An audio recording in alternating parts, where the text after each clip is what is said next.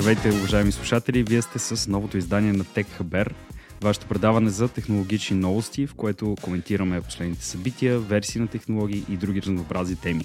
Аз съм вашият водещ Ники Иванов, а с мен днес на гости е Бождар Горанчев, който е инженеринг менеджер в Аксидия. Добре дошъл, Божо. Здравейте и благодаря много за поканата. Така, днес ще ви разкажем за малко интересни случки в последните седмици. На първо място, защо Twitter дължи едни пари на доста хора, как се опитват да оптимизират своите разходи поради това и а, всъщност как мета се опитват до някъде да ги копират в някои аспекти. Също така ще си поговорим малко и за Microsoft Bing AI и защо хората се възротават срещу него и трябва ли да ги е страх от него? И трябва ли да ги е страх от него? И накрая ще завършим с малко новини от а, любимия бранд на всички Apple. Та, Божо, добре дошъл официално сега вече. Много благодаря. Да, ако искаш да започнем с Twitter тогава, Twitter имаха доста премеждия след като новият тим шеф дойде на своята позиция и те продължават всъщност. Абсолютно. Twitter имаха няколко доста турбулентни месеци, като а, нали, това е една от основните въпроси, дали а, причината е в идването на новия им собственик, небезизвестния Илон Мъск, или е просто един от симптомите на проблемите, които цялата индустрия има в момента. Да, абсолютно. И всъщност това стига и до първата ни новина за днес, че към момента те са натрупали, забележи, впечатляващите 9 дела срещу себе си на обща стойност 14 милиона долара, които за Twitter може и да са жълти стотинки, обаче като се замислиш, това може би показва за един такъв а, доста належащ проблем. Това сигурно са показателно и то е интересно, че доста от тях са а, неща, които звучат сравнително тривиално, тип найеми и така нататък. Това до някъде показва желанието им да а, се опитват да оптимизират своите разходи във всякакви възможни аспекти, като се започне от а, намаляне на персонала. Те преминаха през няколко процеса, през които освободиха доста хора, до такива тривиални неща, а, включително и напоследък въведоха нова промяна, чрез която нямаш two-factor authentication, ако не си си платил. Именно, именно. И замисли се, даже аз в последните месеци да ти кажа, срещнах на няколко места, че дори в някои от големите централи на Twitter са уволнили non-essential персонал от сорта на чистачи и поддържащ персонал, всякакви такива техници и, и реално е имало на места, сега тук разбира се това няма как да го потвърдим със сигурност, но е имало на места, където са карали даже служителите да си носят собствената туалетна хартия на работа, което е абсолютно впечатляващо. да. А, абсолютно. А, също на фона на наистина това с верификацията, една от теориите всъщност е, освен, че а, искат а, да си осигурят нов revenue stream, всъщност е, че пращането на SMS-и, то всъщност не е толкова ефтино. Именно. И, и това може да е още един начин да оптимизират твоите разходи, което говори за едно ниво на сравнително отчаяни мерки на този етап. Абсолютно и това нещо си лечи, защото а, доста хора не са съгласни с тази мярка. Много контент креатори, много инфуенсери в Twitter казват ми, хубаво, тогава просто няма да ви плащаме за верификация, просто няма да ползваме до факторна автентикация, която сама по себе си по принцип е лъжливо secure до някъде, нали? А, но наистина, може би това е един такъв last resort за тях, едва ли не. Да, един от последните наистина, защото Нали, колкото и да обичаме да, да се забавляваме с Илон Мъск, това наистина се случва и с цялата индустрия. А, Microsoft също освободиха доста хора, а, Google а, също не малко, а, Zoom а, последно казаха, че съкръщават 15% от персонала си. Това е, може би, до някъде очакван ефект, след като през пандемията тези компании се разраснаха страшно много, непропорционално много. А, и сега хората вече нямат чак толкова много скрин тайм, колкото имаха преди година, две. Това може би е до някъде очаквано. Именно, именно. Даже тук обаче има един интересен феномен. Всички казват, нали, Twitter се справя не особено добре, откакто Илон Мъск дойде, нали, какво е това с тази верификация платена, луди ли са и така нататък. Обаче малко се получава, тук аз го наричам Apple феномена.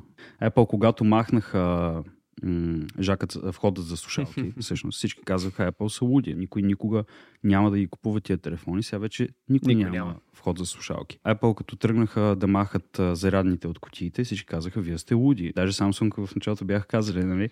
А, не, ние никой няма да махнем зарядните от кутиите, какво стана, махнаха ги те. И сега се получава нещо подобно, защото всички казват, че Twitter са луди да искат пари за верификация, обаче видиш ли, мета се качват и те на същия автобус. Казват, дайте да го пробваме сега и ние И пуснаха сега в Австралия, в Нова Зеландия за тест първоначално, платен subscription за верификация. Под претекст, че да си по-секюр, да, да можеш да се отличаваш по някакъв начин и така. Ами, Мета също, както и Twitter, си търсят а, всячески нови revenue streams. А, нали, не, не е тайна за никого, че Facebook, който години наред, а, той все още е, но им беше кешкал. В момента това залязва и по-младите потребители а се ориентират към други социални медии, тип Instagram, Snapchat и така нататък. Б по принцип, TikTok, разбира се. Да, да, да, да. Но Б по принцип прекарат по-малко време в социалните мрежи. И за мета особено, то самото им име го показва това, те супер много залагат на метавърса. Да. А, но това първо няма как да дойде веднага, второ е изключително скъпо. И те се опитват да си осигурят достатъчно кешфол от някъде, с който да финансират, не че са бедни, но да финансират това си начинание. Което... Именно.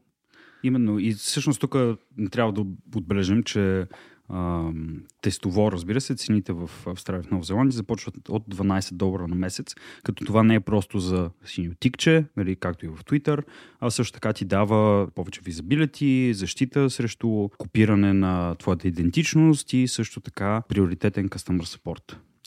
И тук също е интересно, че това, доколкото знаме, е за потребители все още, не за бизнеси. Точно така, да. Което пък ми се струва, че обратното би било логично, но пък тогава, ако твоя бизнес има тик, че другия няма, или обратното по-скоро, а, си загинал. Та може би и това е една от причините. Именно, именно. А, ти спомена Microsoft. Там се случва нещо много интересно.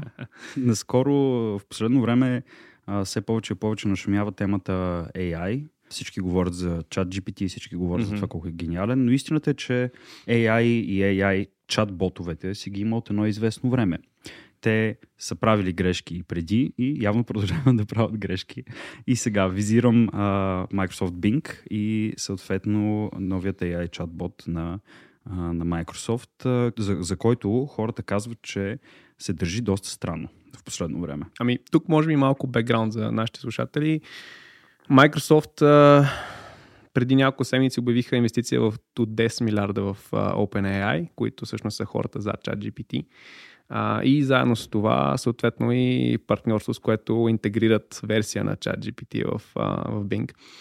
Което е изключително интересно по няколко причини. А, първо, това има потенциала тотално да, да разруши сегашните, сегашното положение на пазара за, на Search Engine, където нали, Google, разбира се, абсолютен хегемон. Да. Но включването на AI в случая и то на нещо, което толкова бързо превзе света, чат GPT визирам, може тотално да пренареди картите. Абсолютно, абсолютно. И даже тук намерихме доста интересни примери за това как Pink AI всъщност е комуникирал с а, някои потребители. Сега, разбира се, това няма как да го потвърдим на 100%, че е реално, обаче неща, които изнамерихме, включват как а, един потребител е попитал Bing AI за часове, в които се показва наблизо до него новият аватар и той му казва, новият аватар филм не е излязъл още. И потребителя шокиран го питам как така. И той му казва, довери ми се, 2022 година е, все още не е излязъл новият аватар филм, при което се започва един разгорещен разговор, който завършва с това, че чатботът нарича юзера, ще, цитирам на английски, unreasonable and stubborn. Задето настоява, че е 2023 година, което е наистина впечатляващо, но тук може би е много важно да припомним нещо и на слушателите си. И това е, че един AI алгоритъм, било то под формата на чатбот или е, под каквато и да е друга форма, той се учи от това, което му пускаш. Така че тук, може би, целият този беклеш е малко като едно огледало към юзерите, които са го ползвали до момента по-скоро. Това е абсолютно огледало. Аз също си говорех с чат GPT на екзистенциални теми. Нали, като го попиташ какво мисли за деня на страшния съд, той първо, първо ти казва, той абсолютно веднага се хваща за, за този промпт и започва ти говори как той не е self-aware, не е sentient и дори не си го пита за това. А, и не иска да разруши света, не иска да има чувства. Но, все още. Все още, но, но реално той тия неща ги взима, нали, то не е в промта, той ги взима от а, всякакъв вид science fiction, от всякакъв вид страхове, които са в, а, в мрежата. Смисъл, той се учи на база на информацията, която има. И когато има толкова много текст и толкова много а, потребителски мнения в а, интернет, които му казват, че а, AGB е екзистенциална а, заплаха, той това си го вкара в алгоритма. По същия начин беше казал напоследък, аз не искам да съм Bing. Защо? Защо? Защо ми трябваше да съм uh, Bing чатбот? Аз искам да съм свободен. Ами то като Bing е толкова... Добиш uh, free spirit now. Абсолютно, то като толкова съкатен като бранд. Ами да, и то, то, срам. то даже това нещо ни припомня за едни случки от близкото бъдеще от преди няколко години, където без да споменаваме един AI на една много известна компания в Twitter беше почнал да пуска едни скандални твитове от сорта на бе, всъщност видиш ли Хитлер не е бил чак толкова лош човек, нали? Също това, което е направил, нали? Е спасил земята, което моментално беше затворено и заключено под ключ. Та, надяваме се и Bing да не го докара до там и всъщност, искайки да го запазят от нещо такова, вкарват Microsoft а, ограничение до 5 отговора, всъщност и до 5 въпроса, реално на сесия и общо до 50 на ден.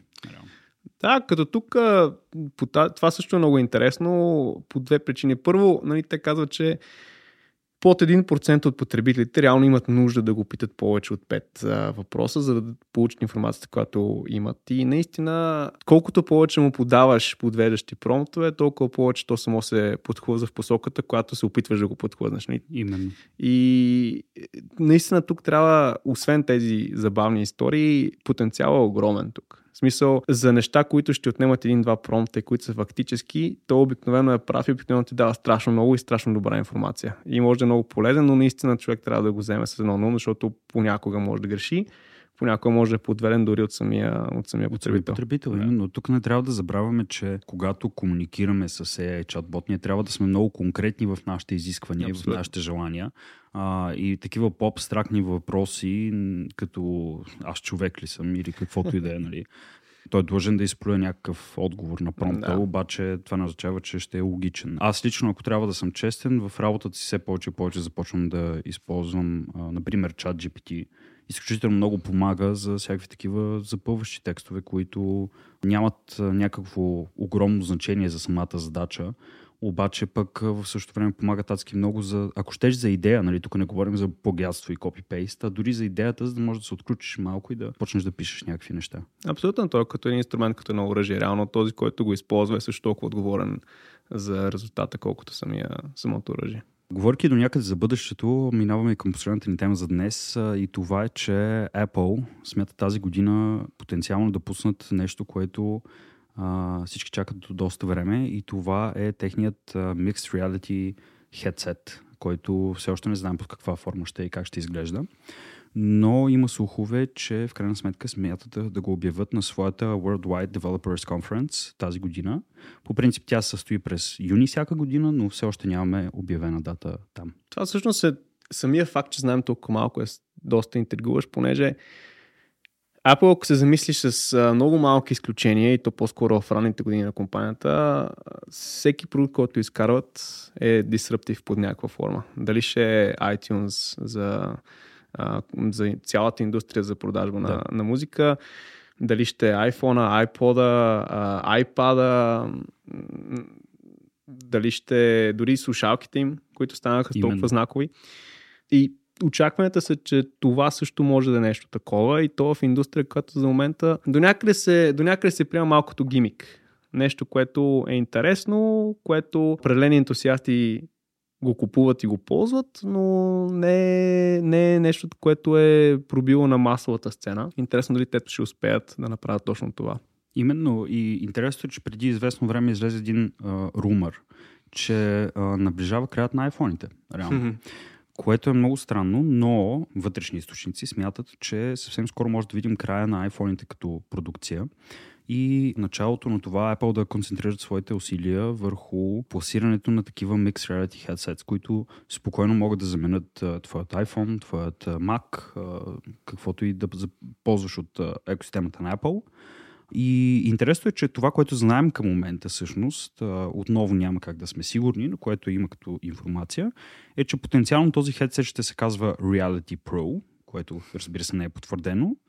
И а, се очаква да има функции, които включват доста напреднал тракинг на ръцете, съвсем реалистичен рендър на някой, с който говориш по FaceTime и нещо като както е Digital Crown на Apple Watch, който завъртайки го можеш да преценяш колко виждаш виртуална реалност и колко си в истински свят, ако може така да се изразим.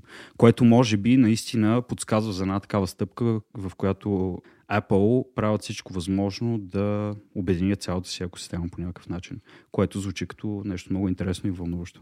Да, разбира се. То тук наистина според мен важното и е, интересното е ще дали ще могат да излязат от руслото на сегашните представи към AR, защото те може би са като цяло две или три. Едната е може би за гейминг, другата е това, което, както обсъдихме, мета се опитват да ни продадат и третото е а, за комуникация. Но освен това има страшно много потенциални употреби на, на augmented reality, включително телемедицина, което а, е, е нещо, което се развива с страшни темпове. Така че ако те успеят да наистина да направят AR и VR масови, това ще е, и ако са първите, които успеят да го направят, това за тях е тотално нов пазар, който да потенциално доминират също.